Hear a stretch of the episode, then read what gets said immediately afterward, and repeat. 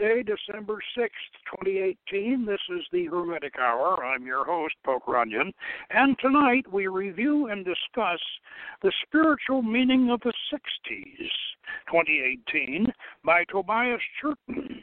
This is a 653 page doorstopper of a book subtitled The Magic, Myths, and Music of the Decade That Changed the World and it certainly lives up to its subtitle.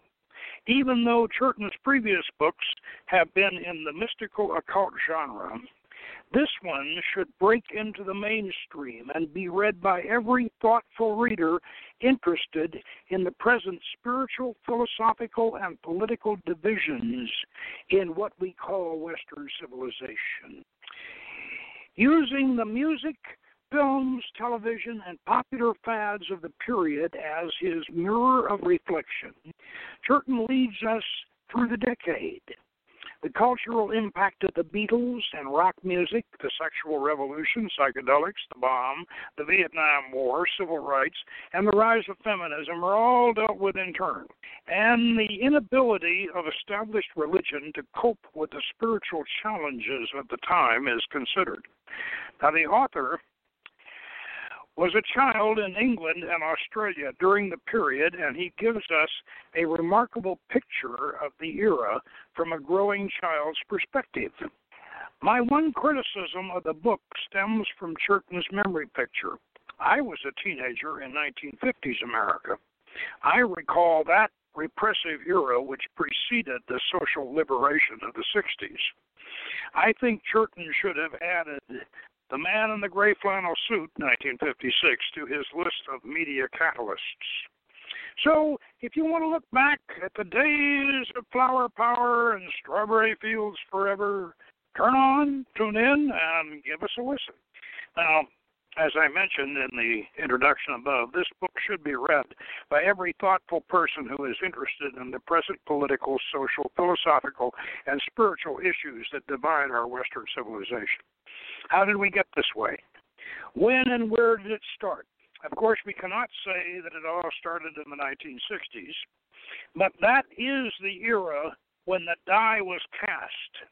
That was the time when the enemies of our Western European, British American culture and its social, political, and religious institutions found us most vulnerable and susceptible to infection. The same conditions and social dynamics that caused the French Revolution of 1793 and the Russian Revolution of 1917 turned our own children against our civilization in 1966. And today's progressives and left wing liberals in America, England, and Europe are the progeny of that chaotic era. When today's conservatives belittle the progressives and declare that social justice is the only issue they have, a study of 1966, such as Tobias Churton's, has provided, leads us to the haunting conclusion that perhaps that's the only issue they need. Now, Churton has a master's degree in theology from Oxford and has written extensively on Gnosticism. He begins his study of the 60s era with the Beatles and quickly relates that phenomenon to the earlier 1950s God is dead philosophy. John Lennon apparently said that his group, the Beatles, was more popular than Jesus, and this tended to put the last nails in God's coffin.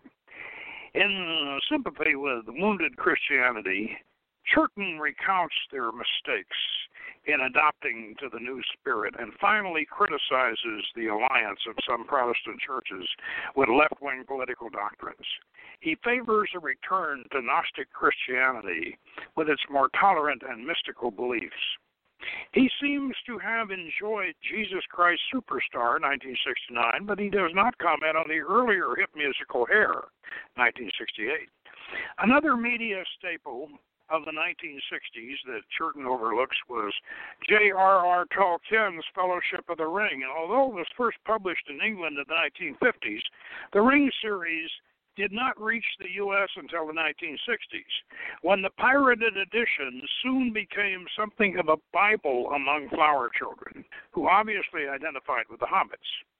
I met a hippie during that era who had memorized Tolkien's first ring book with the same religious fervor that a Muslim imam would use to memorize the Koran.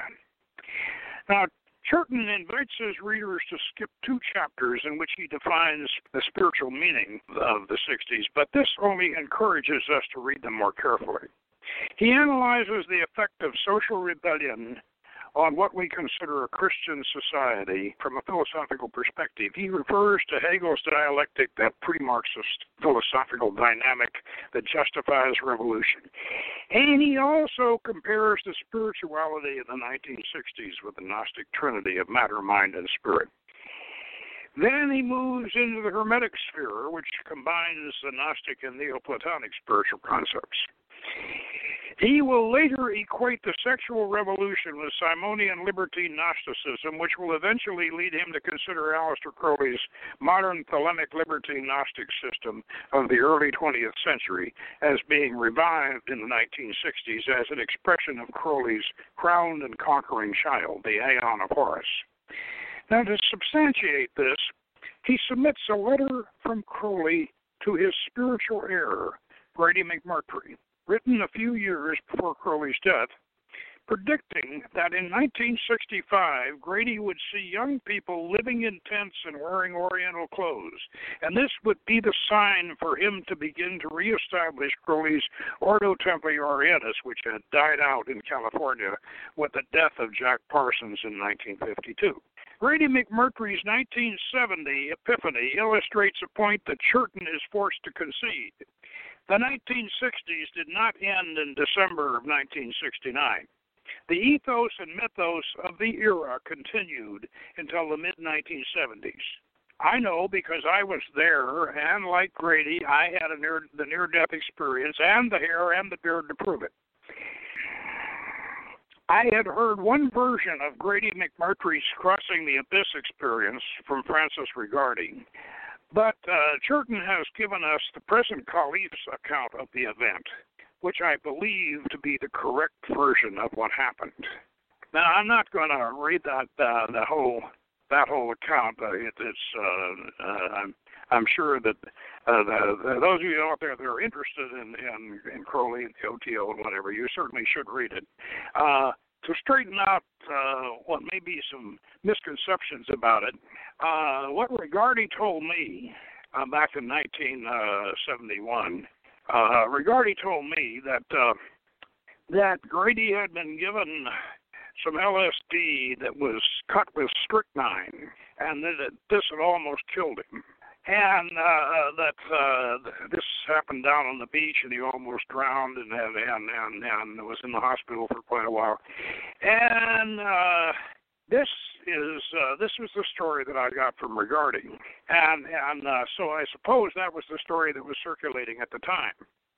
That does not match up with. Uh, uh, well, it, it it it it you can see where where they might have used that as as a uh, as a sort of a, a convenient cover story. But the truth is that uh, that what the LSD that he had was mixed with was was what was called STP or DOM at the time, which was a, which was a psychedelic amphetamine, and uh, and he was very very ill as a result of it, uh, and and was at one point they even thought he was dead this is a, this is a very interesting account, but I do want to correct that uh, that version of the story that Regardie got was something that somebody put out for some reason or other. I don't know what. Although the whole idea of cutting LSD with strychnine is kind of a myth, which apparently got started when one unscrupulous drug dealer up at Haight Ashbury did cut some some LSD powder at the time with strychnine, which used to be a medicine, by the way. Strychnine was actually medicine in Victorian times,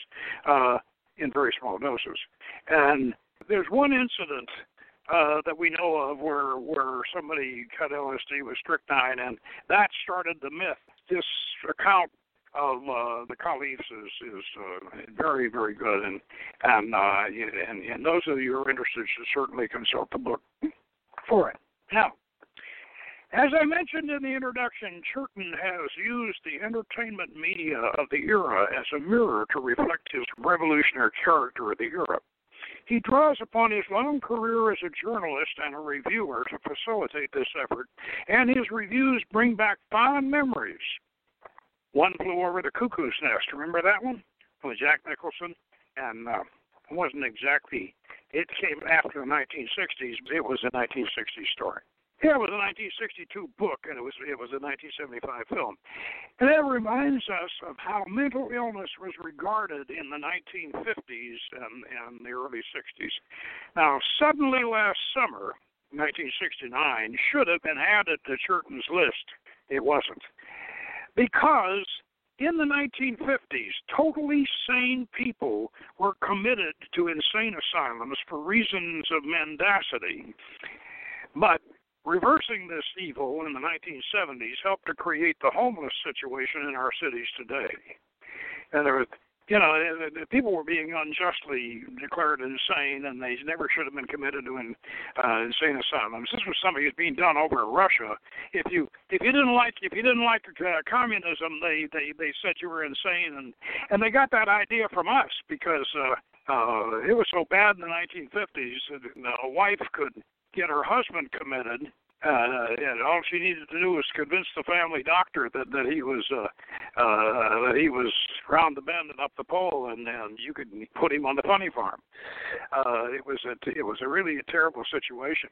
It was part of that absolute conformity of the 1950s. This whole button down thing that caused the lid to blow off in, in the 1960s. Now, the pressure to conform to standards of normal behavior in the 1950s was a major cause of the 1960s social rebellion.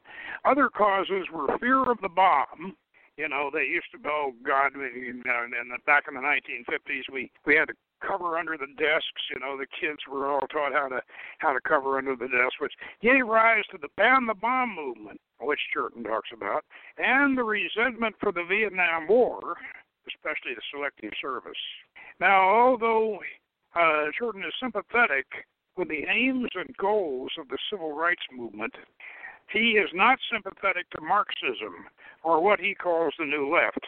He critiques the American Protestant churches for swinging leftward in their struggle to keep God alive in the face of the God is dead assertion. He quotes Paul C. Vitz, The Cult of Self Worship, and one of the most effective descriptions of American liberal self hatred I have ever read. And I'm going to find this thing because it this is a um, if I can find it. Let's see here. Here it is. This is Paul C. Vitz, Psychology as Religion, the Cult of Self Worship. Thesis is that self actualization is a more generic term for what Heilbroner refers to as self indulgence and the uttering of extravagant and heretical thoughts. We need not assume the cataclysms and consequent future of Heilbroner and others who have made similar predictions to appreciate how great is the wealth needed for a society to provide for the physical conditions of self actualization. For even a small portion of its people, Americans forget that they are, in terms of wealth, the upper class of the world. The college campuses and youth culture in the United States in the last two decades have shown all the frivolity and arrogance of the courts of the ancient regimes like the French court, but on a larger scale. There has been in them little awareness of the fragile basis for the prosperity being enjoyed and of its dependence on people living far away. Instead, it is seriously proposed that self actualization be a universal ethic for a future that is likely to raise the question of sure survival by comparison. Let them eat cake shines as a statement of compassionate realism. Now, that's a mouthful, but but basically what he's saying is is that is that American college students are uh, that era are spoiled brats. Well, having been one, I I I, I can agree with him, but I don't feel guilty about it. Um, now, The pressure to conform to standards of normal behavior in the 1950s was a major cause. I think we read that. In, in his chapter on psychology, Churton goes on to critique political correctness, which he describes as a cult. And now this is also this um, this is very very good. I mean, this is Churton. This is this is not he's not quoting somebody else's. This is his. Um, while the novel cult of political correctness also psychologizes its perceived sins to the extent that even customary language may stand condemned in the dock once tarred with the psychological notions such as patriarchy or cultural imperialism. Among a host of allegedly socially grievous new sins, with a cool salvation from these conditions comes a new language and, anxiety about not using it. Ring fenced from those wicked, forbidden, incorrect concepts. Baptism in the cult generates conformity of the mind, and that is the intention. Seeds of these questionable developments may arguably have been sown in the 1960s when psychology began to stray into the argot of political theory. People have become word sensitive in a manner analogous to Pavlov's famous dogs, reacting automatically and unthinkingly to external stimulus, whether justified or not. Behavior is thus adjusted the kind of treatment once reserved by psychologists for the criminal. Remember Clockwork Orange. Everyone knows the almost placebo effect of taking things out or that, as we still believe confession is good for the soul. And here's the nub of the issue. The 1960s saw for many educated people a world where traditional religion and any sense of the sacred was giving way and must give way to its scientific successor. The successor was presumed to be psychology. Why? Well, because religion talked about sin and guilt and repression of natural instincts or bodily lusts. And all of these apparently stopped people from experiencing their true selves. These true selves were held by suppositions prevalent at the time to be really very good. And like the French encyclopedias era, uh, and the era enlightened leaders had believed in the purity of the noble savage. Man was, if he could be only be made to realize it, good at heart and at root, and it was society that was to blame. So let's change that.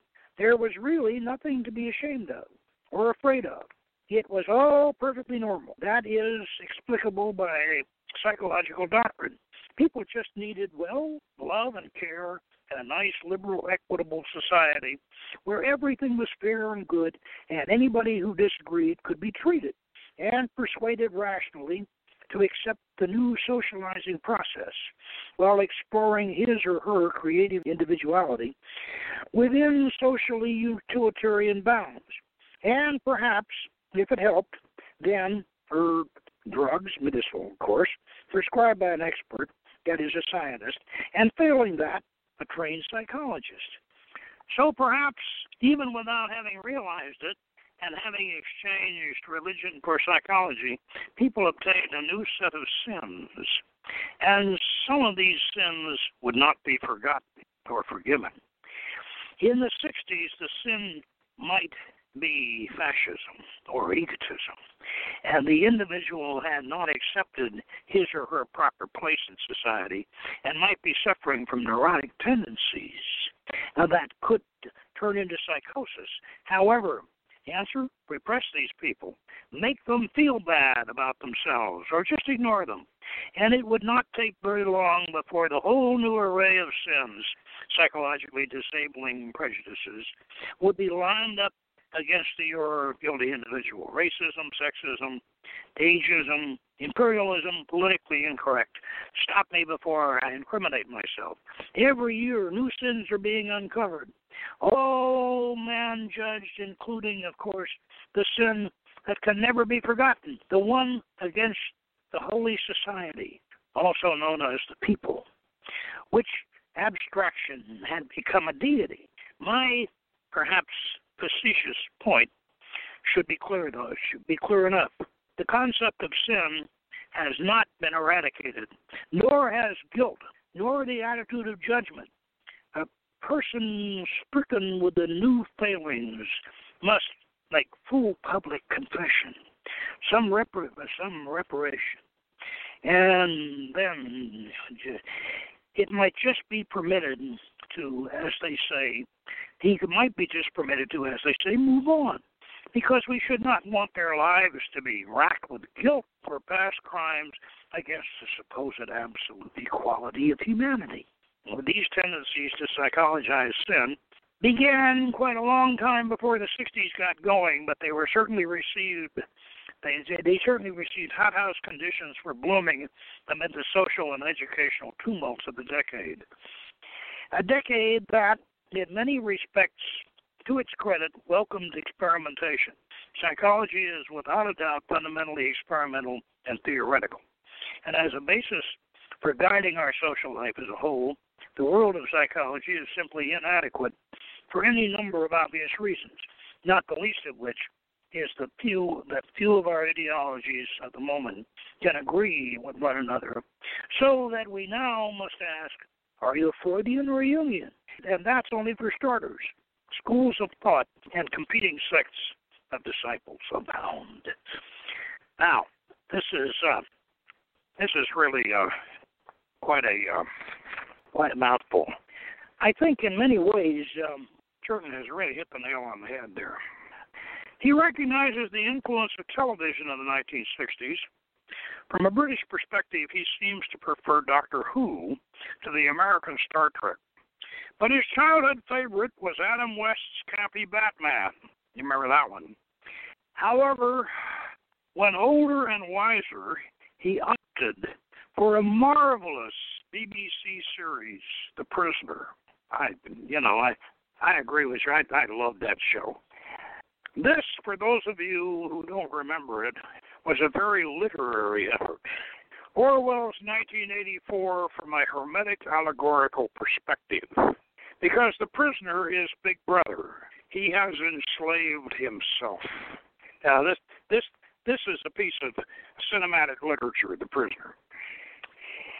Now he goes on to critique the 1960s fine art scene. As we may recall, this was the era of non art, when no spirituality or mystical symbolism was allowed. It was supposed to be art from the gut. Marcel Duchamp was its paragon, and he was a Dadaist who survived all the way up, up through the 1960s. And he was this paragon, and he defined its values or lack of value. He once exhibited a urinal in an art gallery with his name on it and declared, There, that's art, you fools. And actually, he claimed that he was trying to devalue, he trying to show that this that this stuff had no value, but it didn't matter. They still paid people still paid the paid thousands of dollars for this junk, even though he personally declared it had no value at all. Any report on the 60s without the influence of India and its globe-trotting gurus would be lacking in essential inspirations. Now we'll review the Maharishi, the Hare Krishnas, and most importantly, the influence of Shiva. Now, one of the reasons Shiva is so important is that he is the favorite god of the publisher of this of, of Inner Traditions, Ehud Sperling who inspired Tobias to write the book. So let's go to page 500 and read a little bit about it, uh, Ehud Sperling and, and his fascination with Shiva. You may be surprised as I was to hear the hypothesis that is um, that in searching for the spiritual meaning of the 60s, one might well entertain the view that the era witnessed a kind of collective incarnation of Shiva in the world. This, at first startling, somewhat off the wall idea, came to my ear from Ehud Sperling, founder and publisher of Inner Traditions International. The idea found temporary form in a rich conversation in December 2016 about the subject of this book. Born in Israel, Ehud grew up from the age of four in Washington Heights, Manhattan. to be confronted in his teens with radical changes apparently going on everywhere. Not that it happened all at once. A science major and blues fan, Ehud Sperling, ran the gauntlet with local toughs who objected to his long hair, and he got beaten up for it.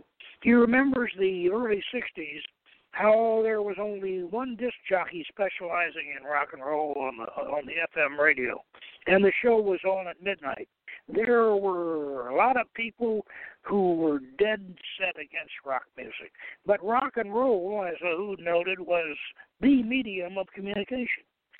What in due course went with rock was first the ecstasy that came through sex and then the transcendence that came through psychedelics.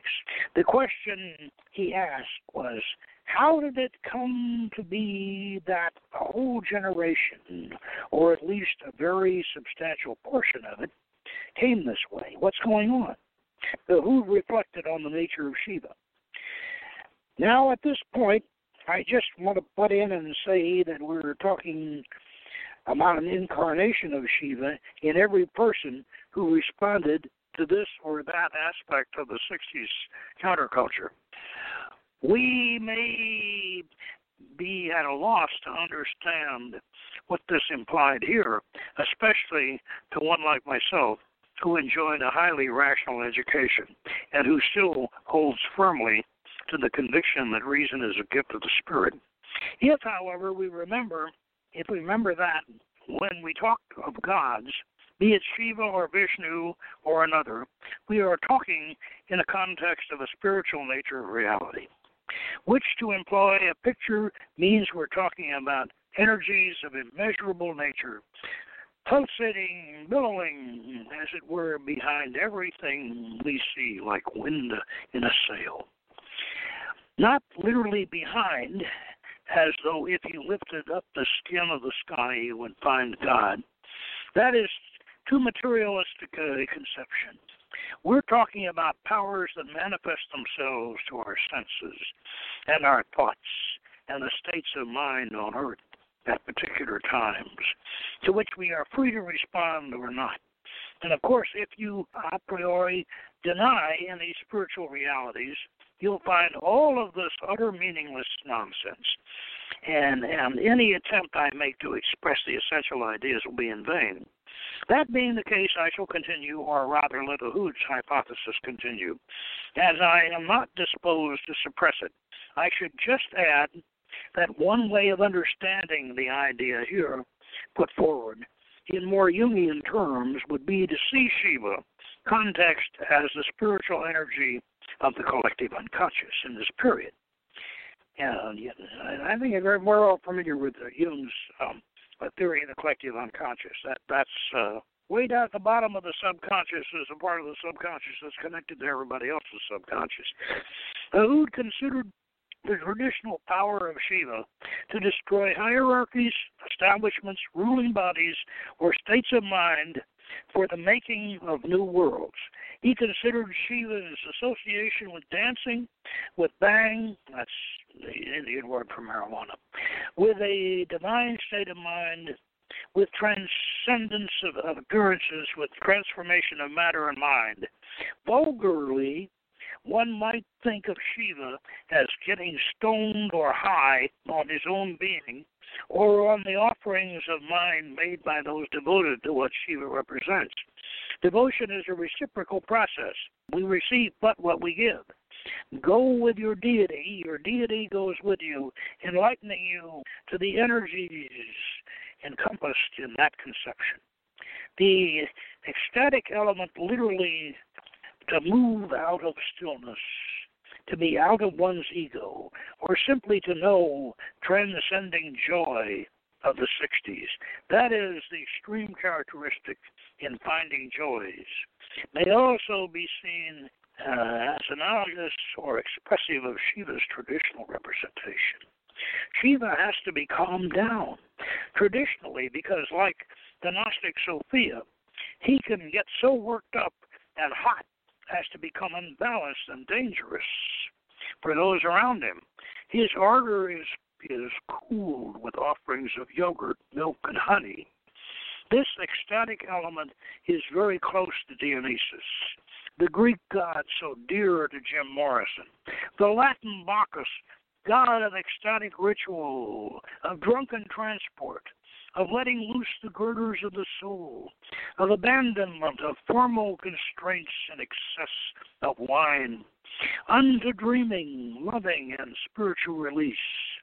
German philosopher Nietzsche related Dionysus to chthonic powers of the underworld, or unconscious, opposed to the solar imperium of Apollo, the rational, orderly, predictable external order. Now, that was uh, a huge concept of, of Shiva. Of course, Tobias Churton presides over the tragedies that brought about the end of the era of peace and love. Now, the 1960s, that decade, that decade was, oh, that's when we, we when we went to the moon. Of course, uh, Kennedy Kennedy said we we were going to put a moon, a man on the moon at the end of the decade. He didn't live to see it, but we did it. Now, these are the tragedies of the 60s in the catalogs. In what way the tragedy? Certain persons were at the decade's end already aware of the tragedy, tragedy inherent to the decade itself. While most of us are, of course, aware of many well known tragedies that, that scarred the decade with ill omen, beginning most famously with the murder of J.F. Kennedy, then mounting with the assassinations of his brother Robert Malcolm X, Martin Luther King, all four involved in freeing black people from legal and social penalties. Then there were the sudden deaths of three Americans and at least one Russian astronaut, and the untimely deaths of Marilyn Monroe, Otis Redding, Brian Jones, and all the Manson family's poor victims. We remember the mass deaths by starvation the conflict in Nigeria and Biafra, the bloody Russian invasion of Prague in 1968, the beginning of the troubles in Northern Ireland, the My Lai massacre, and many other atrocities committed in the names of the two ideologies in the Vietnam War, the persecution and silencing of individuals in the USSR and in Cuba, the killings at Sharpeville, South Africa, the continued conflict between Israel and her neighbors, the 1966 Aberfan disaster in Wales, that was a mine. Uh, political murders in Germany, Italy, Spain, the genocide of Chinese Chinese ordered by Mao Zedong, and the list might seem endless on a global scale. Many, only the astronauts, it might seem, came in peace for all mankind. Before plunging a national flag into the moon's apolitical, anational, mysterious surface. Now catalogs the uh, the tragedies of the decade.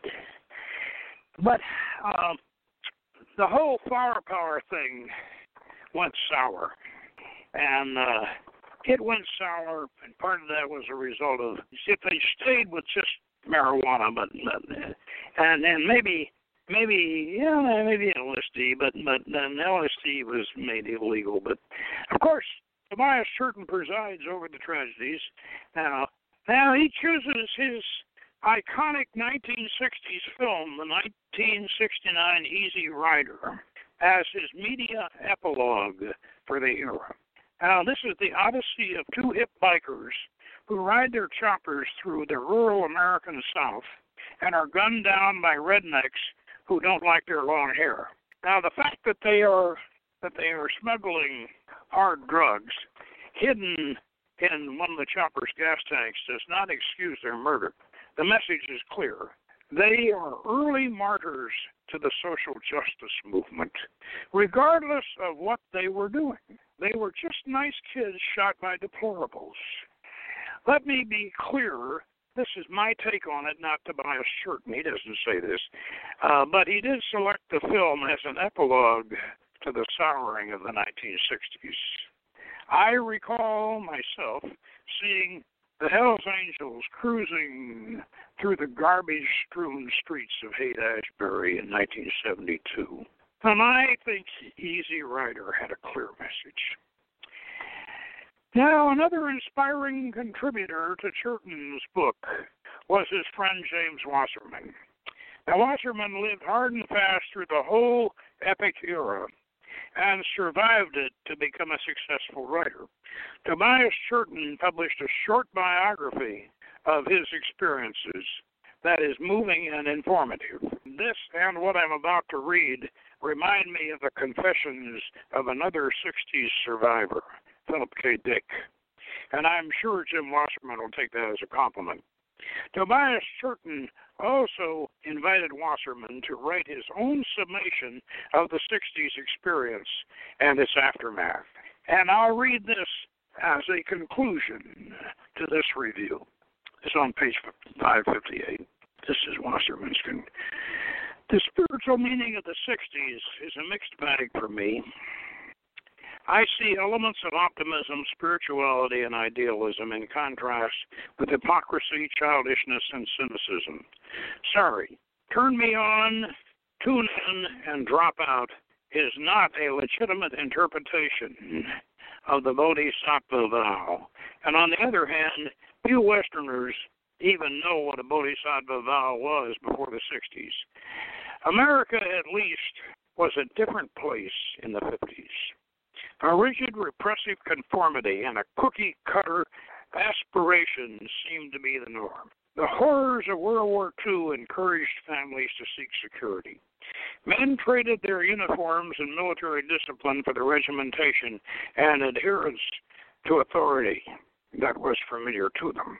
There was little room for rebellion among a generation that literally had the hell scared out of them by a fight for survival against gigantic odds and faced the very real specter of nuclear annihilation. Father Knows Best may have had the universal appeal, but Rebel Without a Cause lurked in the dark underbelly of our culture. Bill Haley and the Comets rocked us all. But when Elvis slipped into the into the, the scene, the world went nuts, shaking and seducing, bringing black soul beat to white rock and roll. The king flayed the nerves of the establishment, serenading the young like the Pied Piper.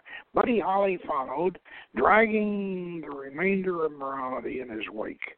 I remember the Beatles on the Ed Sullivan Show in 1964. The next day, one of the kids in our high school combed his hair down in a dangerous imitation of the Fab Four. It was a time of awakening. Then LSD literally blew the lid off, and we never looked back.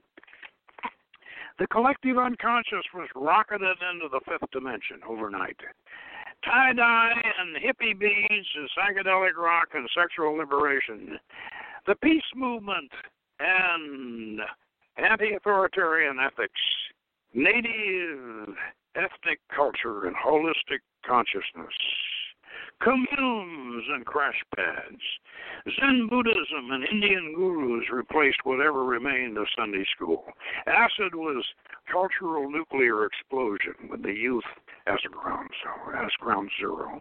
Acid decimated the last vestiges of the 50s we who had hidden under our desks in countless drills of nuclear war preparation woke up to the fact that we'd have been fried crouching with our heads between our arms under our desks just as easily as if we'd been standing about sitting in our chairs.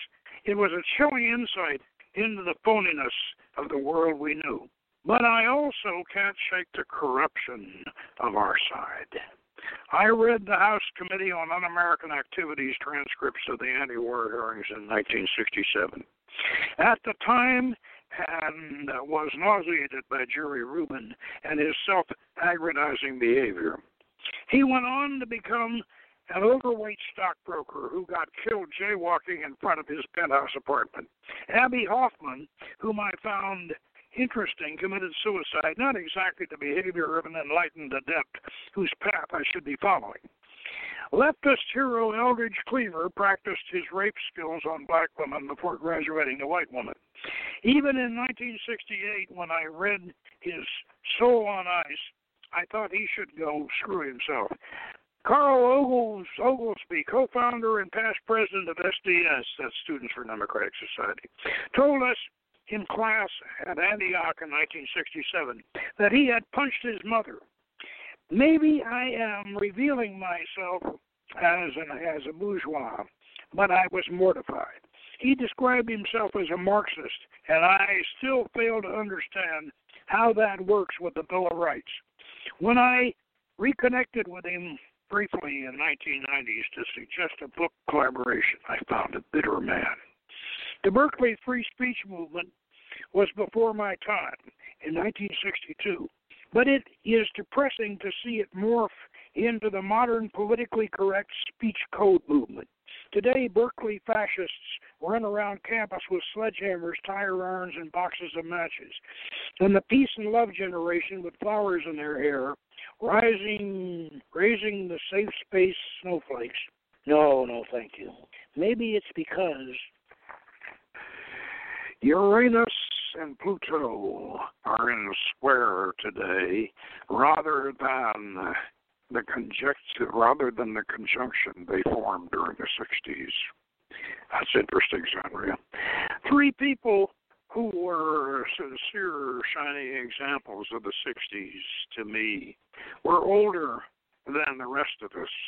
I was close to Harry Smith and Don Snyder and ran into Tuli Kupferberg from time to time in New York City, and all seemed like real, real uh, non-sellouts. Harry was a true magical adept in every sense of the word. Don was the quintessential quintessential artist, a photographic genius whose work demands preservation and exhibition. Tuli Kupferberg struck me then and now as a true rebel, a poet who maintained his integrity in the face of much suffering and temptation. And I frankly love the commitment to art growth and survival shown by the more popular Leonard uh, Cohen, Bob Dylan, and the Rolling Stones. None of them ever stopped doing what they loved best. Cohen nearly to the day of his death. Many other 60s folks have not stopped despite the process of growing up. I have a couple of precious friends who survived those days. They are beloved today as they were then. And we aren't as close as we used to be, the consequence of loss of proximity in adulthood. And we have our disagreements mainly on politics.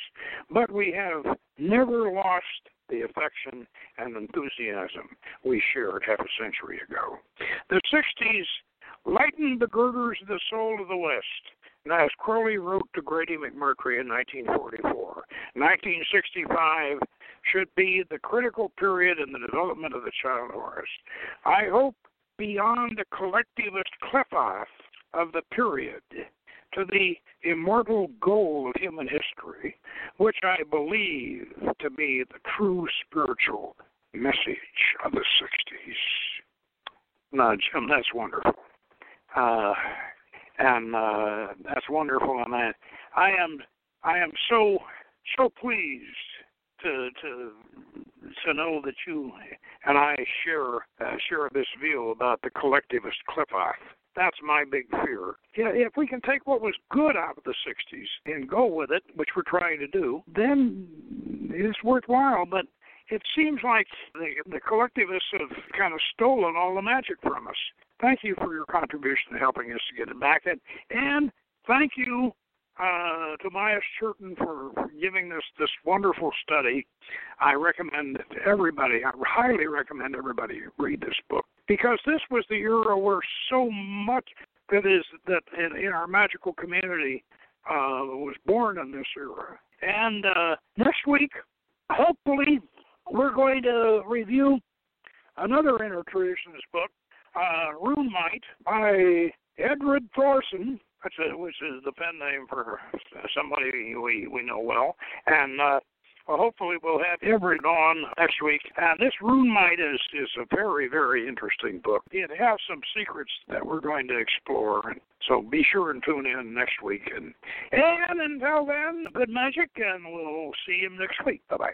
With Lucky Land slots, you can get lucky just about anywhere. Dearly beloved, we are gathered here today to. Has anyone seen the bride and groom?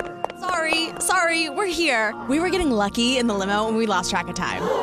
No, Lucky Land Casino, with cash prizes that add up quicker than a guest registry. In that case, I pronounce you lucky. Play for free at LuckyLandSlots.com. Daily bonuses are waiting. No purchase necessary. Void where prohibited by law. 18 plus. Terms and conditions apply. See website for details.